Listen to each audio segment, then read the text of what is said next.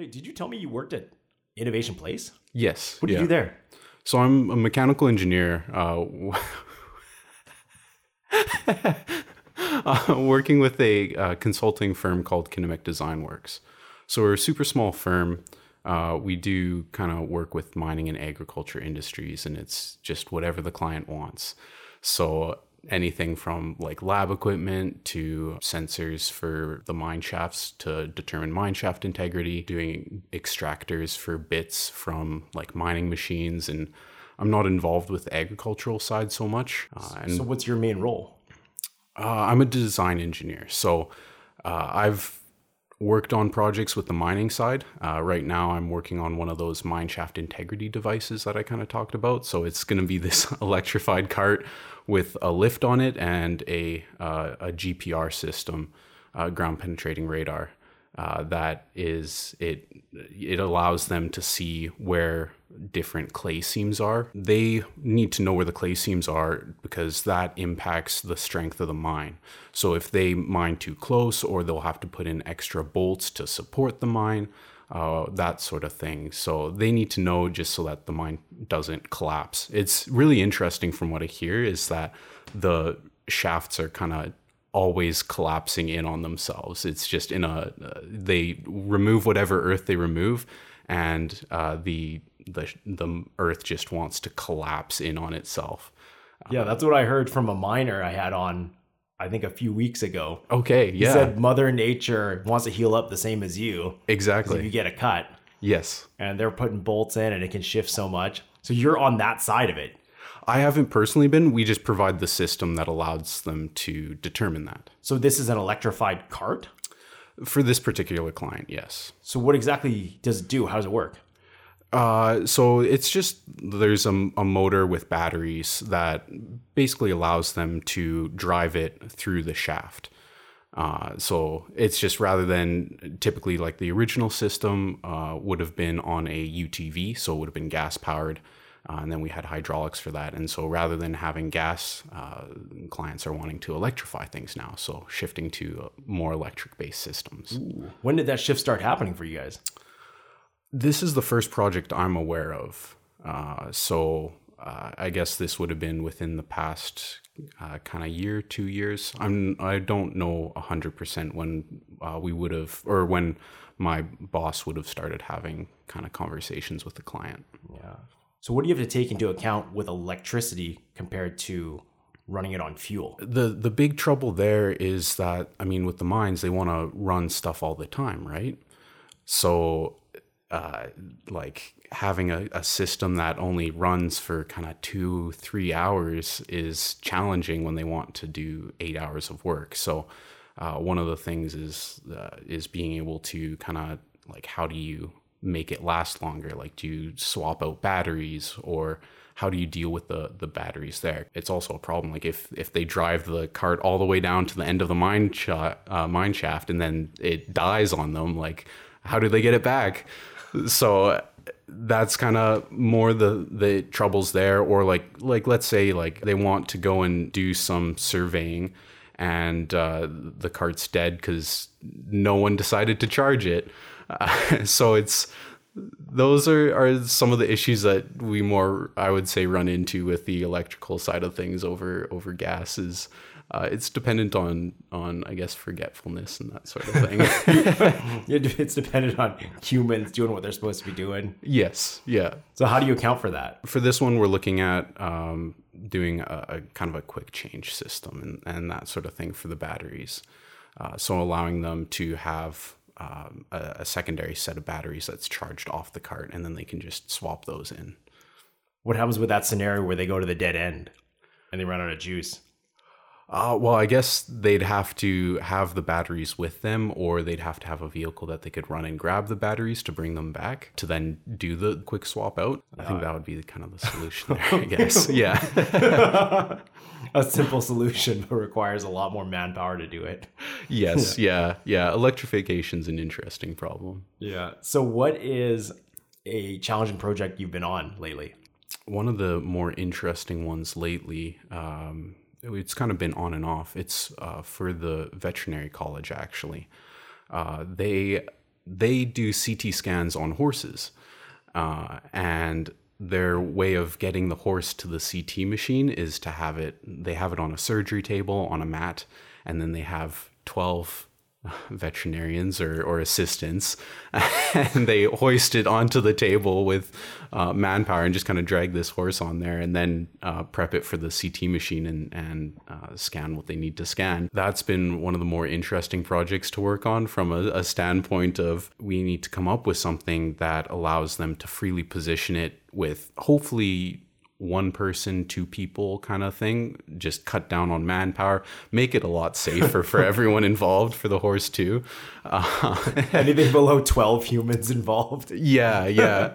and make it faster for them as well, right? As well as uh, they want to put the uh, the horse onto the CT table, and then that actually moves towards the CT machine. So the CT machine stays in place, but then the table moves the horse through the machine.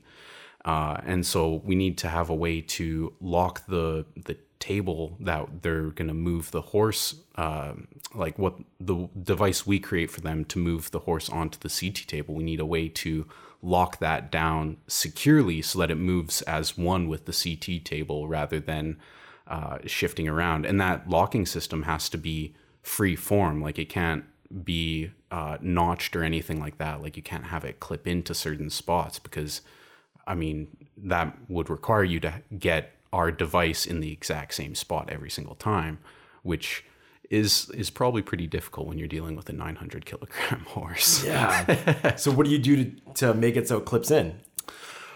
So we were looking at uh, basically friction devices.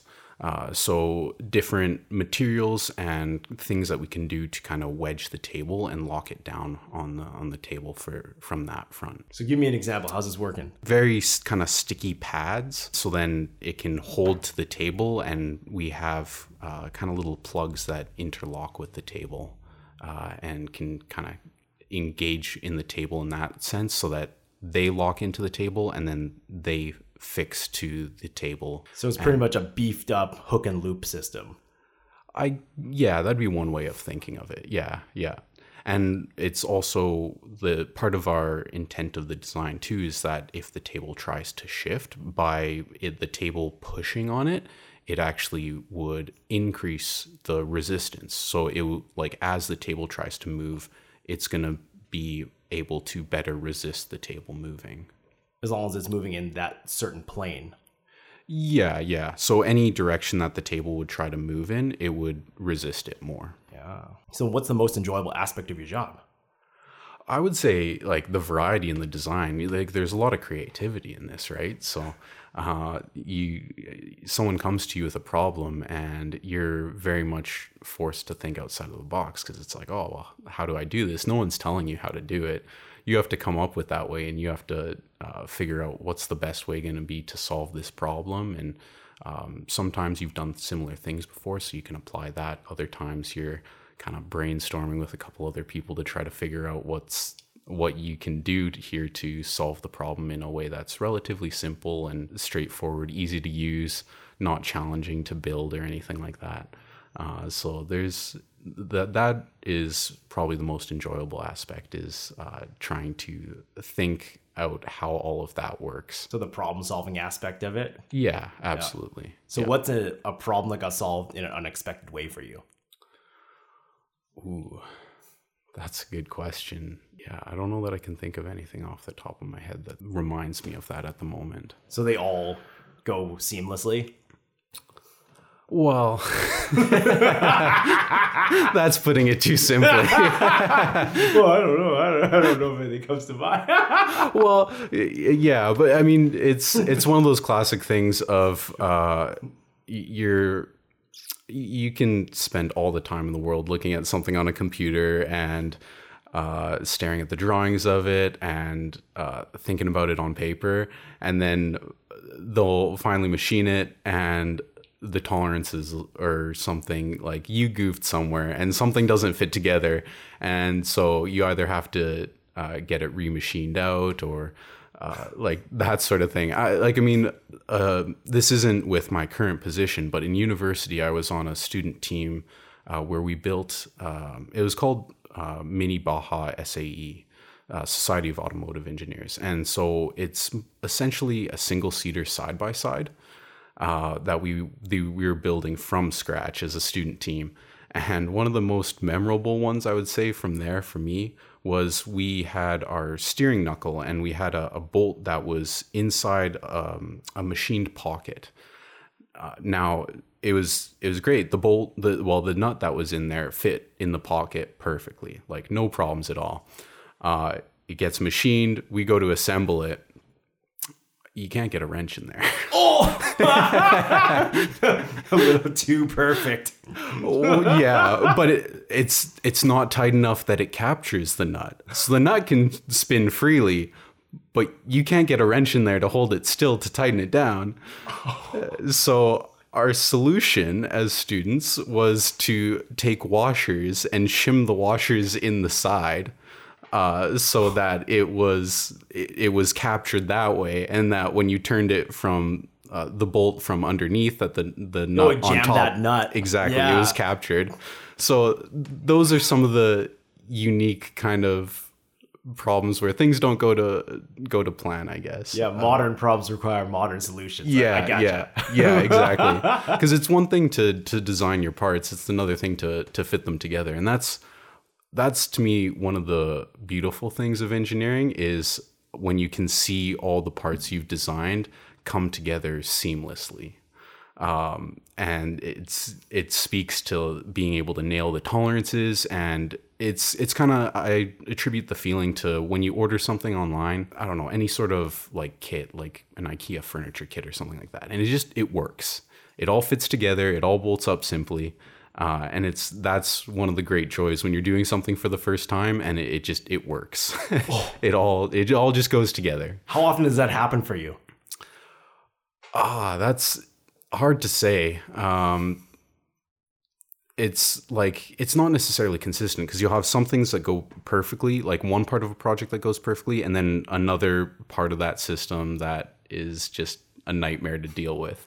So it's not like everything like you have one project that goes perfectly and then the next one is just a nightmare. They're all different and special in their own unique ways. I guess it depends on maybe how familiar you are with it or how cognizant you were of of certain things right like you make one mistake you uh you make a, a pocket big enough for a, a nut but not big enough for the wrench. And you remember not to do that again. But there's so many other mistakes that you can make that you might nail that the next time but then you'll forget something totally different. Like now I don't have enough space to actually get this bolt through this hole because I'm blocked on this other end Oh no! or something like that, right? Like there's a million ways for things to go wrong. Yeah, what's a nightmare project you recall? I mean, the worst experience I would have said I had was like actually my capstone project in engineering. Um, we were building a, a cooling tower, which is, or well, prototype cooling tower. They wanted us to basically show off uh, kind of a perfect combination of technologies for cooling towers. And a cooling tower is basically what they would use uh, for a like heating and ventilation system of a building. Uh, so it, it sprays water over exposed pipes, and then that allows them to to cool things down, to cool the air down, and and uh, use it as a heat exchanger of sorts. Right. That was kind of the the nastiest project I've worked on because uh, we built the frame out of T slot. Uh, so like extruded aluminum, uh, and then you can It's basically called? slide T, T what? T slot. Usually it's an extruded aluminum, and then you can slide nuts in. Uh, like if you've ever seen um in different machine shop settings, they'll have uh, kind of the slots, and it's shaped like a T. Uh, and you'll have special nuts that kind of fill that profile, and so you can slide it in, and then you have a way to bolt things down to that that face. Uh, so the the extruded profiles are nice because it's it's a square, and you have that profile on all four sides of it. So you can slide in whatever nuts, bolts, hardware, um, brackets, all that sort of thing. So it's very nice and very modular. And uh, because it's just bolted down, you can slide things anywhere along the rail. So it's very adjustable and it's very nice to work with for any sort of prototyping, building frames, that sort of thing. So you got a square or you have a cube on a rail that has holes on each side of it that you can put bolts in? Not quite. It's um, so it's like it's like a long tube. Okay. Uh, the tube itself is square and it's got a profile in each side that runs the length of the tube. If you imagine just like a flat piece, you can slide it in and it kind of interlocks. Oh, when you say profile, you mean sort of a, a groove that allows exactly. to go through. Okay, yeah, that's what a profile yeah. is. Yeah, ex- yeah. Sorry, it's got a, a T pro uh, T Oh, groove, T. Oh, I gotcha. groove okay. in it. Yes, yeah. Yeah. and that allows so the nut pulls against that T profile, so it can't pull out. Uh, so then you can bolt things to the face of all four sides of it, uh, including other rails, so you can make like shapes out of it and and that sort of thing. So it's really nice and modular that way.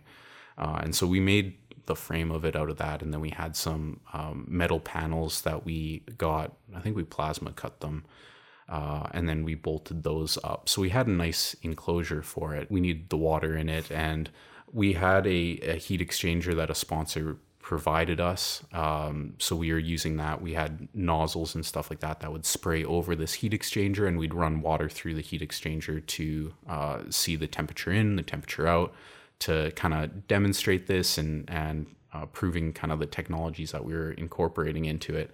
Um, but now the, the issue with T slot is there's lots of holes everywhere, right? So it wasn't very well sealed. and so the first trial run, we weren't thinking about that. So there was water everywhere. and then we waited for the system to dry and, and we took caulking and sealed absolutely everything, or so we thought. Um, we did another test and it was leaking everywhere again.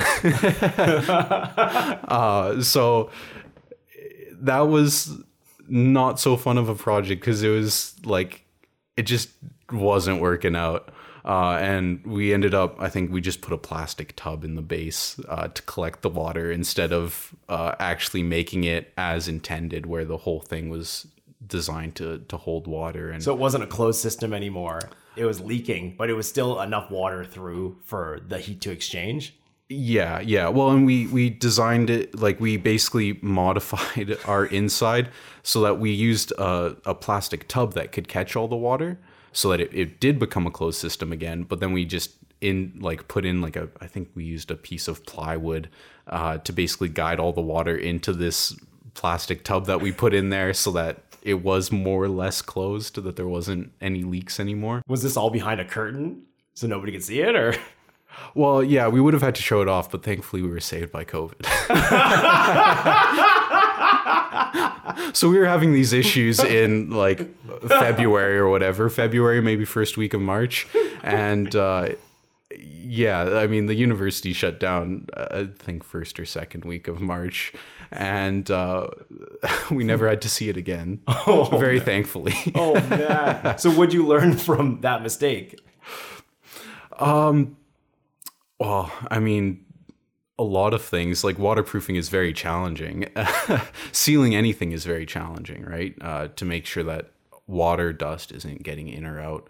Uh, it's a very challenging process. So I think that was kind of one of the big lessons learned there, and uh, just yeah, we I think we just needed to do a lot more due diligence. We were just very quick to I think move through the process rather than thinking things through fully and uh, that might have been a little bit of of just kind of like we had to get things done. We had other classes going on, so you're not able to put the full time into this that it deserves to do a detailed considerations and all that sort of thing. So that deadline really hurt you. I guess so. Yeah, uh, it probably did. And well, it doesn't help that you're doing however many other classes with labs, homework, all that sort of thing at the same time. So you've got a lot to to manage all at once. Uh, Not to mention that you have different reporting periods and stuff like that for uh, the the capstone project as you're going along through the year. What's the reporting period? basically by the end of the year we had to do a full report on our project. And so they had different milestones where uh, you would have to meet with your supervisor i guess. Uh, you had a prof that kind of supervised your project. And so you would have to meet with them at different points along the year uh, to make sure that you're keeping up to certain milestone markers. So there's kind of pressure put on those as well because you had to make a presentation like this is what's going on, this is where we're at, this is how things are going.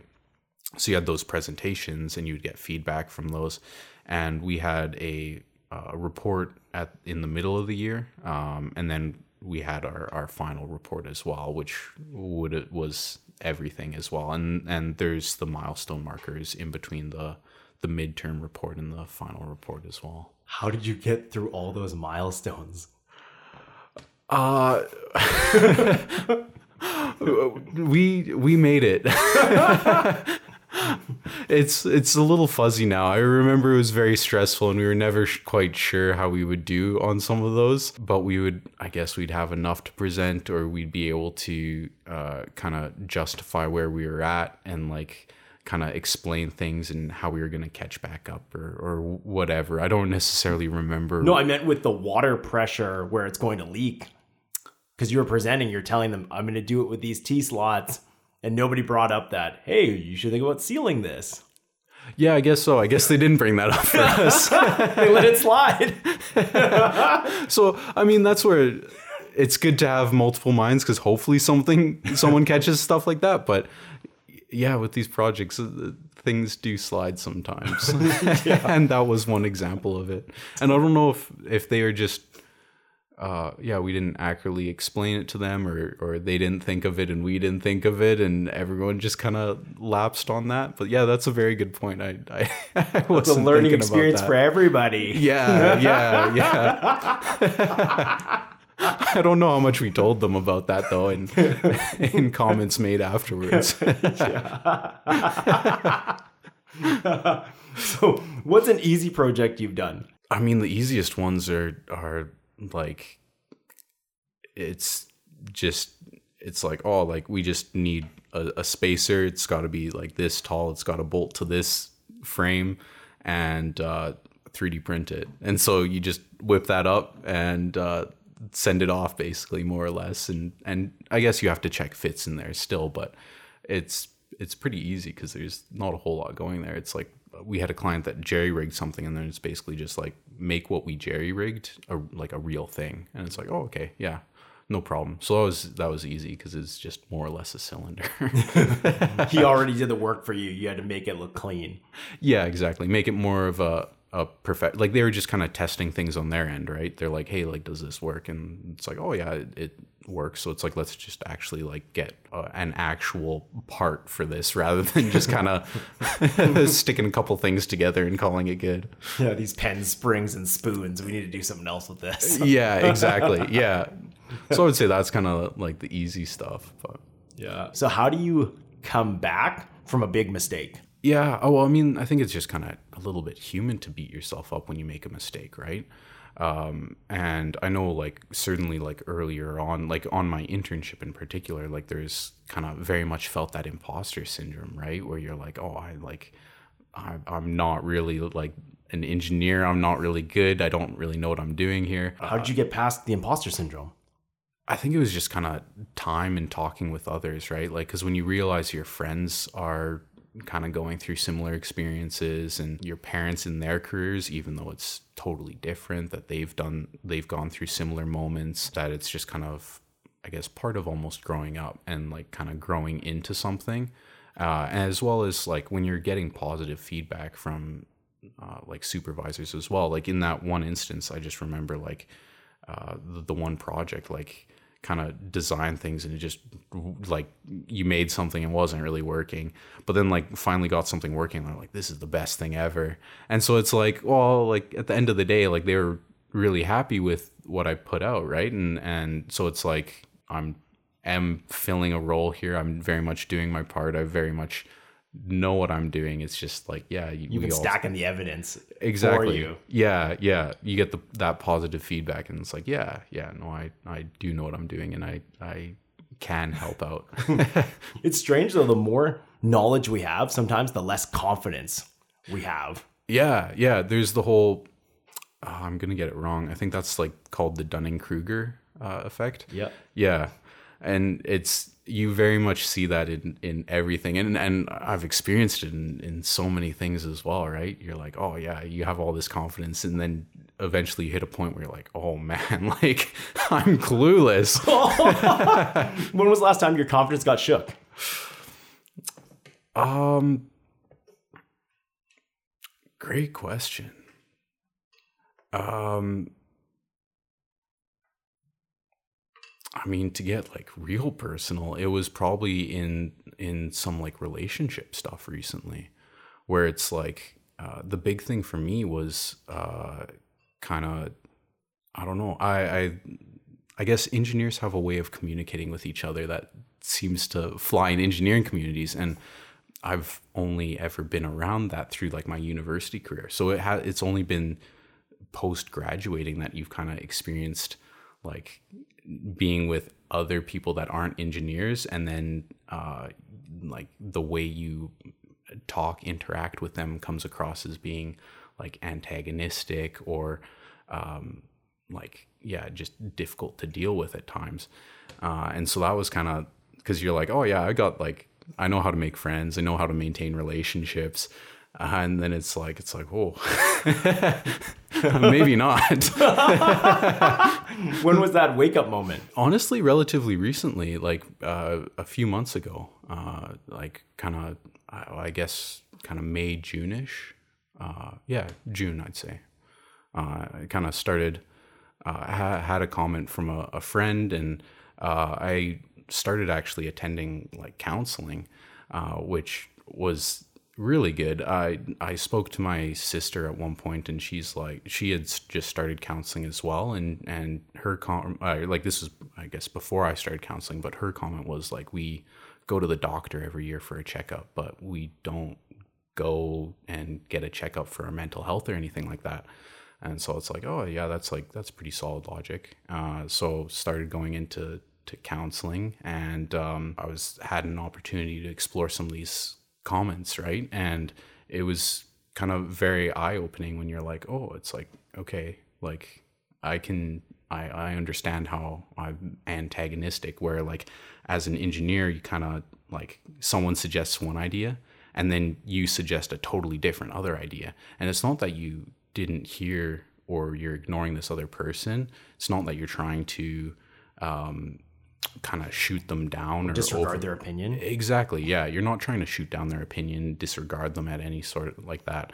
It's I would say the engineering kind of method of communication is you you pose two radically uh, different ideas and because now they're out both out in the open, you can kind of stare at both of them and be like, "Well, I like this part from here and I like this part from yours." And you start kind of stitching them together and over time you bring that back into a singular solution a, a, cohesive solution. I think the way conversation works for most other people is is you say something and you go along with them. It's that someone states an opinion whatever and it's like oh like why do you think that?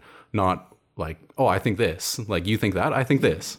Uh, oh you're not digging deeper. You're you're putting your opinion out there too yeah, yeah. So it's someone says their opinion, you say yours, and it's like, well, now let's explore both of these opinions together, right? Versus someone states their opinion, and it's like, oh, well, well, why do you think that? Like, let's go deeper into that. Yeah, that was kind of, I guess, eye opening. Is kind of realizing like, oh, I I've been kind of using one communication style that works in one situation and works because all the friends that I've grown up with, they all went into engineering. And so you're in this little bubble where everyone kind of understands uh, or communicates the same way at the very least. And then you kind of move into a different bubble where some some of those people are engineers and some of them aren't. And you got to recognize that you can't necessarily communicate the same way. Some people are uh, like the engineers, you're analytical and you say things with a purpose, and other people say things because they they want to say them. Right? It's it's not there's not a uh, like an intention behind them. Uh, so there's just a recognition, I guess, of the different communication styles when you're like, ah, communication was communication. Incorrect. yeah, exactly. so, what tools did the counselor give you? I would say it's mostly just kind of been exploring I- ideas uh, and kind of just self reflecting. And like with respect to this, it would have been, I think, kind of the homework he gave me after that session was more or less like, oh, well, be cognizant of where you're maybe being an- antagonistic. It's monitoring when I guess you're uh, you're throwing out your opinion, right? And like trying to dial that back and like recognize like oh like i don't really need to say that here i don't need to do that and like let's let's kind of go along and be cooperative and just kind of being mindful more of your interaction and stuff like that How do you check yourself when you're doing this? it's hard. It's so hard. And that's where I ran into a very interesting idea of something like you should take uh, it was it was exorbitant. I think it was I think it was like 10 minutes for every hour to like reflect. Which I think there's wisdom in that to break down like your interactions with others and to be mindful of that, right? To uh, kind of explore like like how did this go like like what really happened here because i think so much of conversation happens fast right uh, that it's there's a necessity to kind of slow down reflect on things afterwards and kind of evaluate that there. And uh, it's i mean it's helpful as well to have like my one friend that made the comment that like oh like you're antagonistic. And it's like oh i wasn't aware of this. You're i'm able to ask him. It's like like do you like recently like have you felt that i've been antagonistic? And it's like no like you're doing good um so it's nice to have those checkups and then uh, very much kind of like reflecting and thinking on like situations where you may have right? So that's where uh, like this one friend in particular i would ask him it was like oh like did this come across as antagonistic? Because it's then it's very specific. It's not just like have you felt? Uh, which is a valid question as well but now i'm able to very specifically break down into like i thought this might have come across a certain way did it. And it's like no no that was okay. Man, you got a good friend though. yeah oh yeah. It's it's critical to have those relationships and that that's something that's been kind of good to recognize and uh like you can't just have like that one good friend either too right? Like you need multiple because like you can't re- like you can't rely on one person because like maybe they're on vacation or something when something happens to you or like they're going through their own things like you need that larger support network as well where you've got a, a couple people so that you're not exclusively on one person but yeah, no he's he's a great friend and and Yeah. glad to have found that and and built that relationship Definitely. And then when you have more friends in your circle, though, they have different points of view because they're going to catch things that the other friend won't. Exactly. Yeah.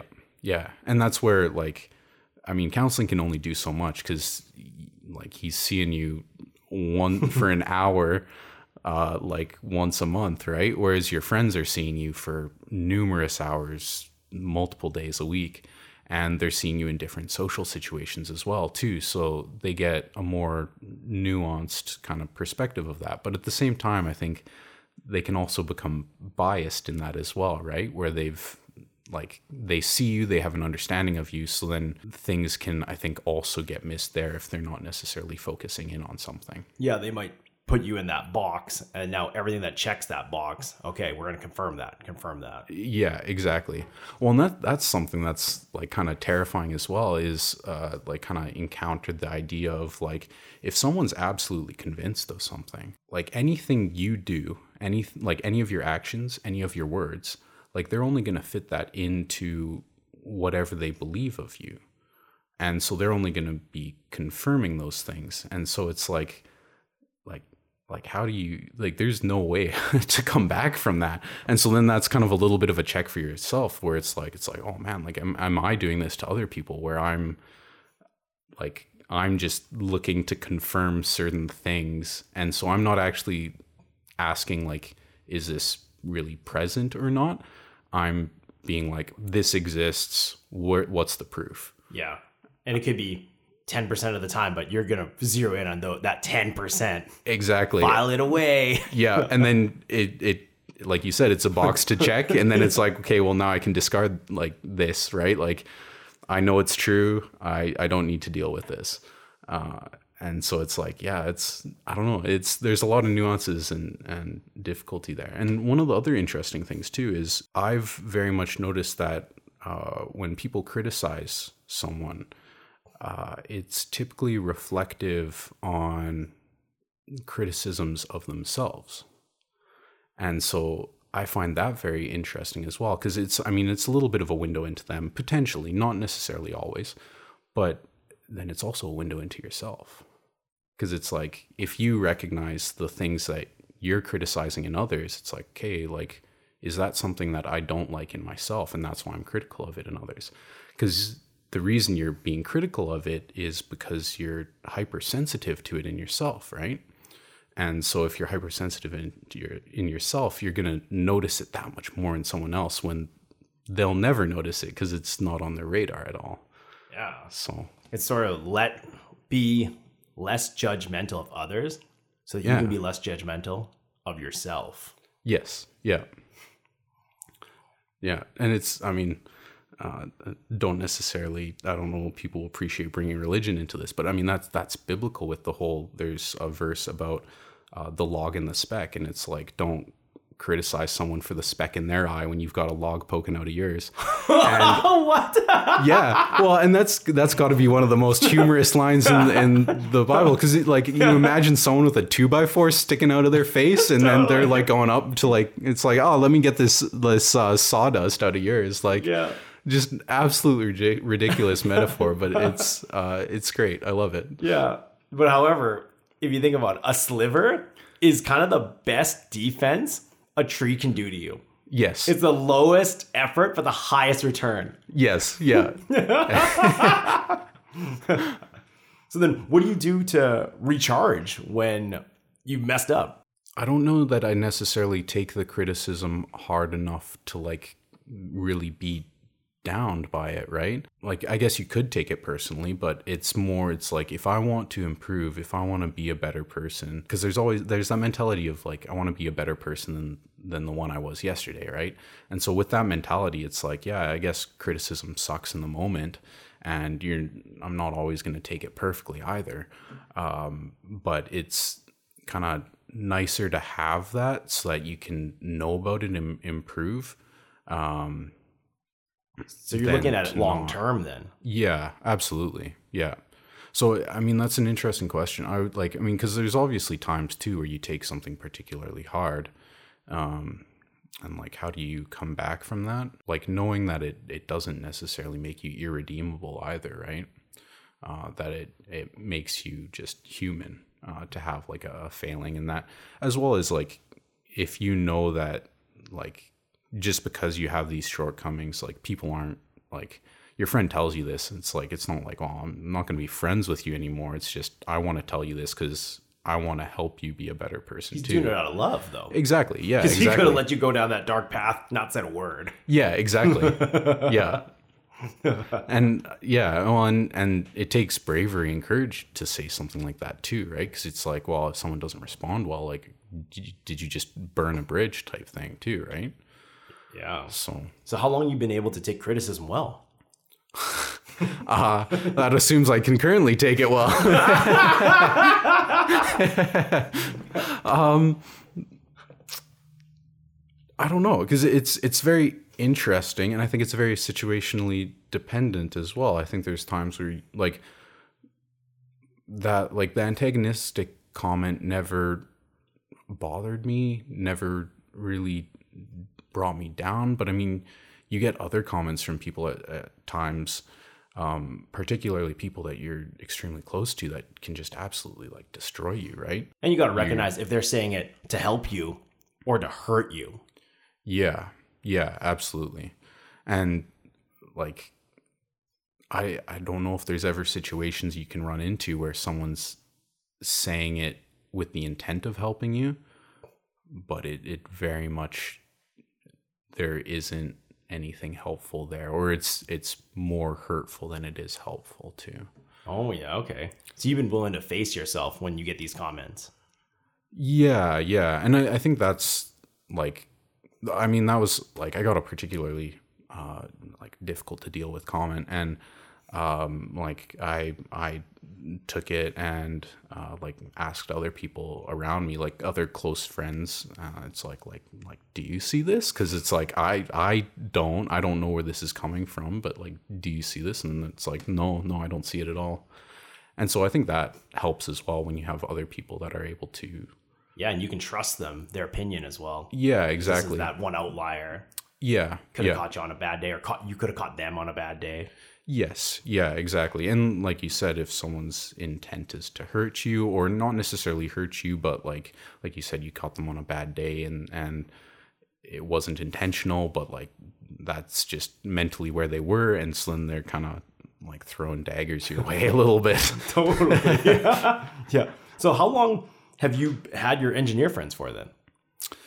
Well, so that's the interesting thing because I went to like the the school I went to from grades four to grade nine. Uh, it was it was called the Calgary Science School. I'm from Calgary. It's now called something else, but their focus wasn't uh, science. They they focused on um, inquiry based learning. So they wanted people to kind of dig in, but obviously they were very like STEM focused, right? So like super high quality people came out of that school. Um, and a lot of those friends, uh, like people I know from those school, basically all of them went into engineering, and and funnily enough, like all of us kind of became mechanical engineers. So I was more or less with the same group of people from like kind of like and like a STEM minded group of people from grades four to nine. And then I carried those friends into like high school with me. And then a lot of the new friends that I would have picked up would have been similarly minded. Like you're in AP classes together. So they're also STEM minded. And So what's the STEM minded? What is this? that's kind of where I like, I would describe kind of like the engineering mentality, right? Uh, so I think there's a, a little bit of a different mindset when it comes to like the sciences and math and engineering, where there's like kind of that presenting two different opinions and kind of arguing them rather than like more of I guess maybe a humanities mindset where you're exploring an idea together. Uh, in STEM, I think it's like it's encouraged to have different like interpretations or expectations for how something might happen and then to like evaluate that together because in science it's like you you present a hypothesis and you kind of it's interesting. You want your hypothesis to get proven wrong because you'll learn more from something going wrong than something going right.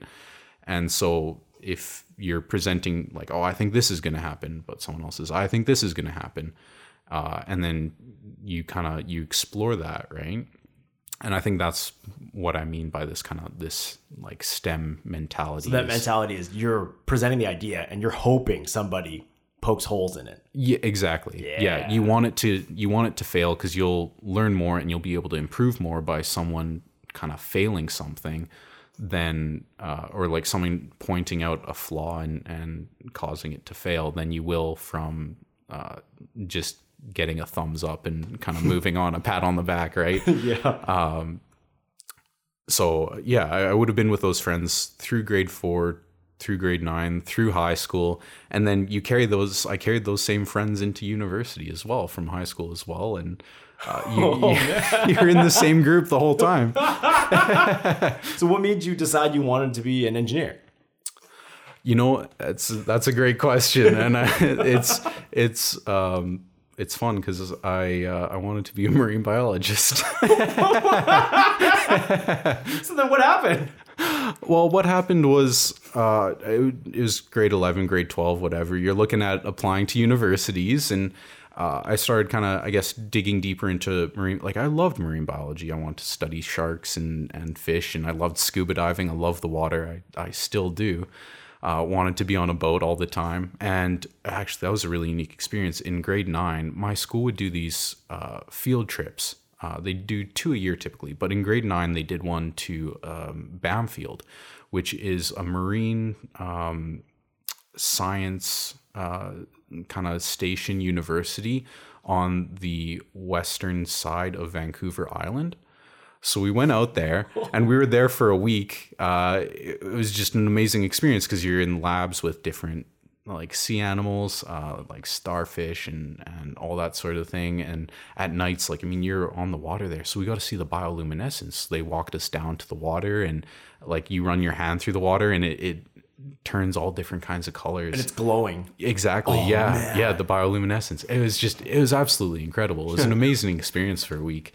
And I mean, I loved marine biology before then, but that was kind of like like this would be my life type thing, right? And you just, you're you're thrilled for that.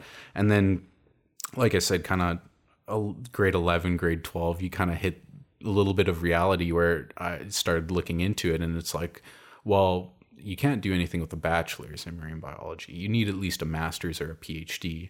And if you get a master's, you're working under someone with a PhD. And if you get a, a PhD, you're doing your own thing, you're doing research or whatever, right? But there's there from my kind of looking into it, uh, like you you had to be very high and very far along in the field to have any sort of a role really. Um, and so I was sitting there being like, I don't know if I want to put eight years towards this. I don't know if this is. Yeah, yeah. So it's like, because uh, what if I put eight years towards this and I'm, it's not for me. Yeah. That'd be a shot in the pants. Yeah, exactly. and it and it was funny because I like I do all these um, like they have the career quizzes, right? And I do all those, and every single time it's like you should be an engineer, and I'm like, I don't want to be an engineer. like, don't make me do this. and so uh, once I saw the, it was like I was gonna have to get a PhD. Then it's like, okay, well, like let's look at jobs I'm interested in. And I was huge into mountain biking at the time, and so I'm like, I want to be a mountain bike designer. And I looked at that they were all asking for mechanical engineers or aerospace engineers. And it's like, okay, well, I guess I'm going to have to become an engineer then. Yeah. Uh, so I, I applied for university with the intent of going into mechanical engineering. And in my first year, I showed up on campus and, and some of the student clubs were showing off. And that was when I, I got introduced to the, the Baja Club. And so, first year of university, I joined the Baja Club. And like that's i would say that was the moment when i was like yeah this this was the right decision for me. And and i just knew and like the whole like i just loved university. I loved being a part of the club. I enjoyed my classes. Um, how did you know? What what clicked so well with it? It was just i guess the design going through it. And it's it was such a cool team too right? Like from the ground up you're building a, a side by side and we're, we're doing everything. You're doing the design um, oh, from zero, there's a blank room. And yeah. you're gonna fill it with a side by side. There's yes. no fr- there's no frame. There's, you're designing it. Yes. Oh. The only thing is the engine. Okay, yeah. The uh, the competition. Well, so there's a set of rules for us. So there's rules on like how the frame like needs what structural members it needs to have so that the frame is safe enough, right? Because safety is obviously huge in this. So they have rules that you had to adhere for. Um, and there, there's some fun ones in there, like you can't have uh, four wheels in a straight line or something like that. And and the the the great part of all these rules is if it's in there, someone did it. so someone made a car that was a rollerblade. Inline skates. Yeah, exactly. I, I enjoy them. so there's interesting rules like that. Um, That's pretty good. But it's all done for safety. So like like there's rules around what you can do with the frame for safety, but they don't they're not handing you a frame design and saying build this. It's like it's just hey like you have to have a member that's roughly here and and roughly this strong and whatnot. Um, or it has to be braced in this way. But then you can kind of sculpt things outside of that how you want it to look. And uh, the engine that we're given is just a, it was a 10 horsepower Briggs and Stratton engine. And so, yeah, I mean, not a whole lot, but that being said, I think we got our car up to like 60 kilometers an hour. Oh, really? yeah. so you're still going fast enough. And the competitions are, are pretty gnarly. Like you're going through rock gardens and uh, like vehicles roll and stuff like that. Uh, and so if your car rolls more than three times in competition like that, that's it. Like you're, yeah, you're disqualified. Uh, and after every time you roll it, they have to check the frame, make sure that it's still safe to continue, and that sort of thing. How do they check it? Uh, they have a whole team of technical inspectors. So they go through the welds, they check that tubes aren't bent or anything like that. Um, like the tech inspection initially is is car wide, making sure that like your brakes are good, making sure that uh, there's enough room for the driver in there that you can egress in time in case of anything going wrong. That like basically that everything is is good. That there's no like sharp points that uh, people can't get entangled in the drivetrain. And then yeah, when it rolls, then then they're predominantly just looking for kind of bent tubes or or damages to the welds or anything like that. Uh, to make sure that it's still safe. I gotcha. How have you ever rolled one? I've never rolled like I've driven the car. I never rolled the car personally. um, but I mean, people on the team would all the time. We had uh, like, um, and and I've heard it's quite brutal because like you're strapped in with a, a five point harness, and so I've heard that when it rolls, like you get terrible bruises across like your shoulder blades because like you just kind of slam into the harness. Um, oh man, what would Yeah. cause a rollover? Well, typically it's coming off of a, a jump or like a drop kind Oh, of you guys funny. are jumping? oh yeah, yeah, yeah, yeah. So rock gardens jumps, uh, they they'll have like You said rock gardens. I envisioned rocks in Yes. a garden. Y- yeah well yeah more or less like i mean it's it's basically like if you have a track it's like boulders kind of speckled all over the the track right so it's kind of more or less just a solid path of of various size rocks not really a whole lot of dirt in between so then that's very challenging for a vehicle to go through because it's Yeah. like there's not a lot of traction for you to get in there um, because your your wheels are constantly being lifted and you're falling into different pockets. So that's it's those are challenging both driver and vehicle because the vehicle has to be capable enough, but the driver also has to pick the best line through the uh, the course as well. Because I mean, you can if you don't pick the best line, you can just get your vehicle stuck. Yeah. What's this competition called? So it's we just called it like Baja, but the technical title is like Mini Baja, and it's done by the uh, Society of Automotive Engineers. Okay. Yeah, so it's the competitions we would go to were in the states. Um, they do have some, I think, like India, Brazil. They've got a few different teams. Um, For these mini Baja competitions. yeah, exactly. Yeah. The best competition we went to was they did one in Peoria, Illinois. Uh, and that's where Caterpillar's headquarters are. That's where their proving grounds are. So Caterpillar uses their toys and builds us a track. Usually we just piggy piggyback off of like a local motocross track and they add some features and whatnot. But Caterpillar custom builds us a track and it's the nastiest thing that they could possibly do to us because they they just take big scoops out of the ground and so like your vehicle just disappears in the ground because like it's They want to show you what they can do. though. Exactly. And well, and they've got the wanna tools to just to build brand. something. Yeah, they've got the tools to build something totally custom. So it's absolutely insane. And that's where they have their rock garden was kind of going up a hill. And so like no one makes it through the rock garden. Like I mean maybe one team did or something like that. But like it's basically designed that like it's just whoever gets the furthest because no one's gonna finish it. It's Uh, when you're going to fail. Yeah, exactly. and they they have one of their uh, excavators just sitting by that, and so whenever you get stuck, they just rope your car to the excavator and just lift it out. oh man!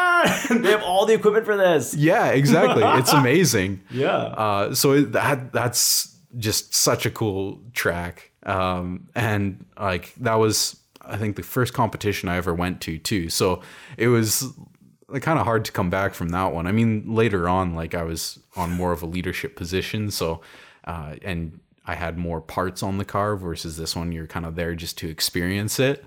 Um, but it was it was a great experience too because we were uh, I was on uh, they call it Carnage Crew. So one of the events I'll go through all the events of the competition. Actually, they like we have an acceleration. Uh, there's the uh, like a suspension and maneuver build, or uh, they call it suspension and traction, I think. Uh, and that one is typically like where you have like rock gardens and that sort of thing. There's a maneuverability, uh, and then there's usually a hill climb. Sometimes there's a, a tractor pull uh, as well, or instead of of um, the hill climb. um, but I haven't seen one of those. But the creme de la creme is the endurance race, which is a whole day on its own, and that's there's about hundred cars in this competition, and that's all hundred vehicles on track at the same time for four hours. It's just whoever can get the most laps in. So it's it's a phenomenal experience because it's just absolute mayhem out there. 100. Hundred cars, How- yeah. what's the length of the track? It varies. Um, I think caterpillars might have been like, uh, I don't know. I'd say between one to three miles is probably typically What how for a hundred vehicles? yeah, yeah. Oh So- man! And this is where it's like if if something so Carnage Crew is like what I did that race, and that means you're basically someone gets stuck, something goes wrong, you're pulling the car off the track, uh, or you're getting them started again, you're giving them a push, whatever. Uh, you're kind of keeping people moving. Um, but that means that if you're on, depending on what part of the track you're on, you can see some very interesting failures. uh, and so that's it's it's an absolute joy to see that. And i mean those those failures are what makes this race exciting because i mean all 100 cars are going to be on the track initially.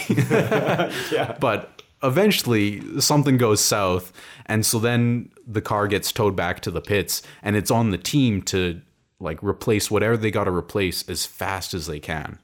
Um if they can like when i was on carnage crew one of the uh one of the shocks of the vehicle like exploded.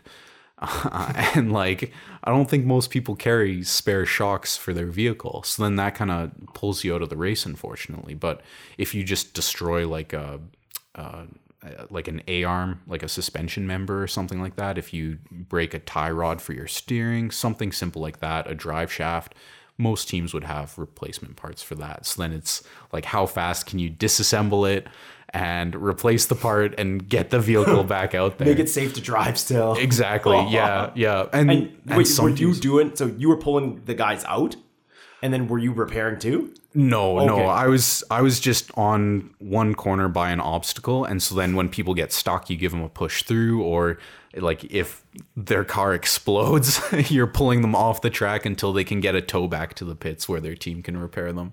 What do you mean explode?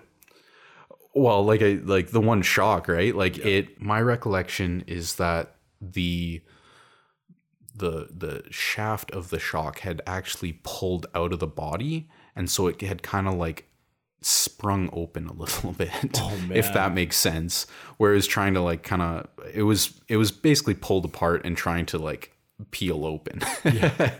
So that's i guess that's what i mean by explode. Yeah, literally yeah. explode. Or you just whatever someone shears tabs on something or um, i mean we've had unexciting ones where like your one of your guards goes or something like that. Like your guard for your transmission goes uh, and then you get a black flag for that and you have to go and repair it because it's your vehicle's no longer safe Oh, what's a guard for a transmission? so we would run a uh, a CVT, a continuously variable transmission, and so the guard was more or less just a metal shroud that would go over top of the CVT uh, to keep people's fingers out of it so that no one can get fingers in or, or anything like that into into the spinning components right so uh, it's just to protect people more or less Yeah. What's the big catastrophe you saw at that corner? Uh, I would say the suspension, like the shock, is what I remember because I just remember the driver being like, "What's broken? What's broken?" I'm like, "The shock, man! Like I don't know that you're coming back from this one." Because he was like wanting to radio to pits. It's like, "Oh, like whatever. Like this is broken. Like we'll we'll replace it." And I think like the lower suspension arm was like torn off and I think the tie rod was broken and then I think the shock was also damaged and so that's where I was like like your suspension's gone your tie rod's gone the shock's gone I think that's it like I don't think you're break it to coming you, back man. yeah Oh man. Hey, so you were saying you did scuba diving? I well I've I'm not certified I've only ever done like the discovery dives Oh really? Yeah, yeah. But those are like absolute blast. I'd recommend them. I mean, I don't think we went deeper than 40 feet, um, but I have some very uh, fond recollections of some of the those dives that I went on. Uh, like one in in Roatan, Honduras. Uh, we like uh, we took a boat out to a reef and like went down, and it was just it was an incredible reef, and like it was just me and the one instructor just kind of like just going around, and there's just drop offs and fish, and I think at one point there was a lobster or something that she spotted, like. it was just all kinds of cool stuff, and so it's like I'd love to get certified, but it's I I feel like it's hard to justify when there's no real places to go scuba diving nearby. yeah, that makes sense. Yeah. yeah, yeah. One of the um, I think you'll appreciate this. Uh, it was totally unexpected for me, um, but that dive when we were coming back from it, the boat couldn't get all the way to shore, so like uh, we were still a distance away, and uh, we're unloading the gear and gonna bring it back to the shop and uh, like she just throws the scuba tank off the the boat and you're like oh that's like that's gonna sink and then it's just there bobbing in the water floating because i mean it's got so much air Yeah, yeah. compressed air in it that it's buoyant and it's it was just one of those things where it's it's a big heavy metal canister and you're like like that's gone like i'm never gonna see it again and then there, there it's bobbing on the surface and Those like that was yeah Ah, didn't know that. I didn't either, and it was it was one of those bizarre moments where you're like, that just that's cool, but like not what I was expecting. yeah, totally. All right, man. Well, should we call it? yeah, sure.